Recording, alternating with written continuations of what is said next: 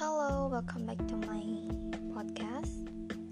Today I want to tell you about some news that I read before. The first one is baby elephant dies after losing half its trunk in poacher's trap.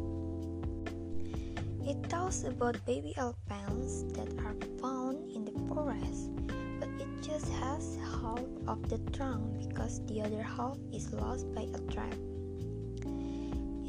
Pathetically the poachers did this thing illegally.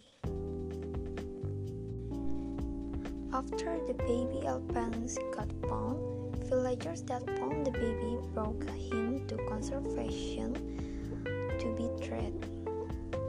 Sadly, because of the injury that injury and infection on his body, he couldn't shave.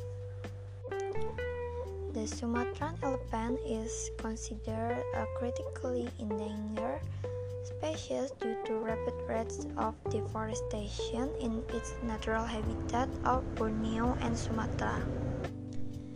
Male elephants are especially vulnerable to poachers because of their highly priced tusks, which are sold on the illegal ivory market. And then the second news is Arctic penguin waddles ashore in New Zealand to 2,000 miles from home.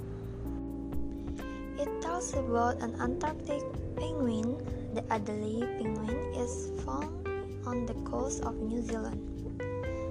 The penguin was brought to penguin rehabilitation to its rescue.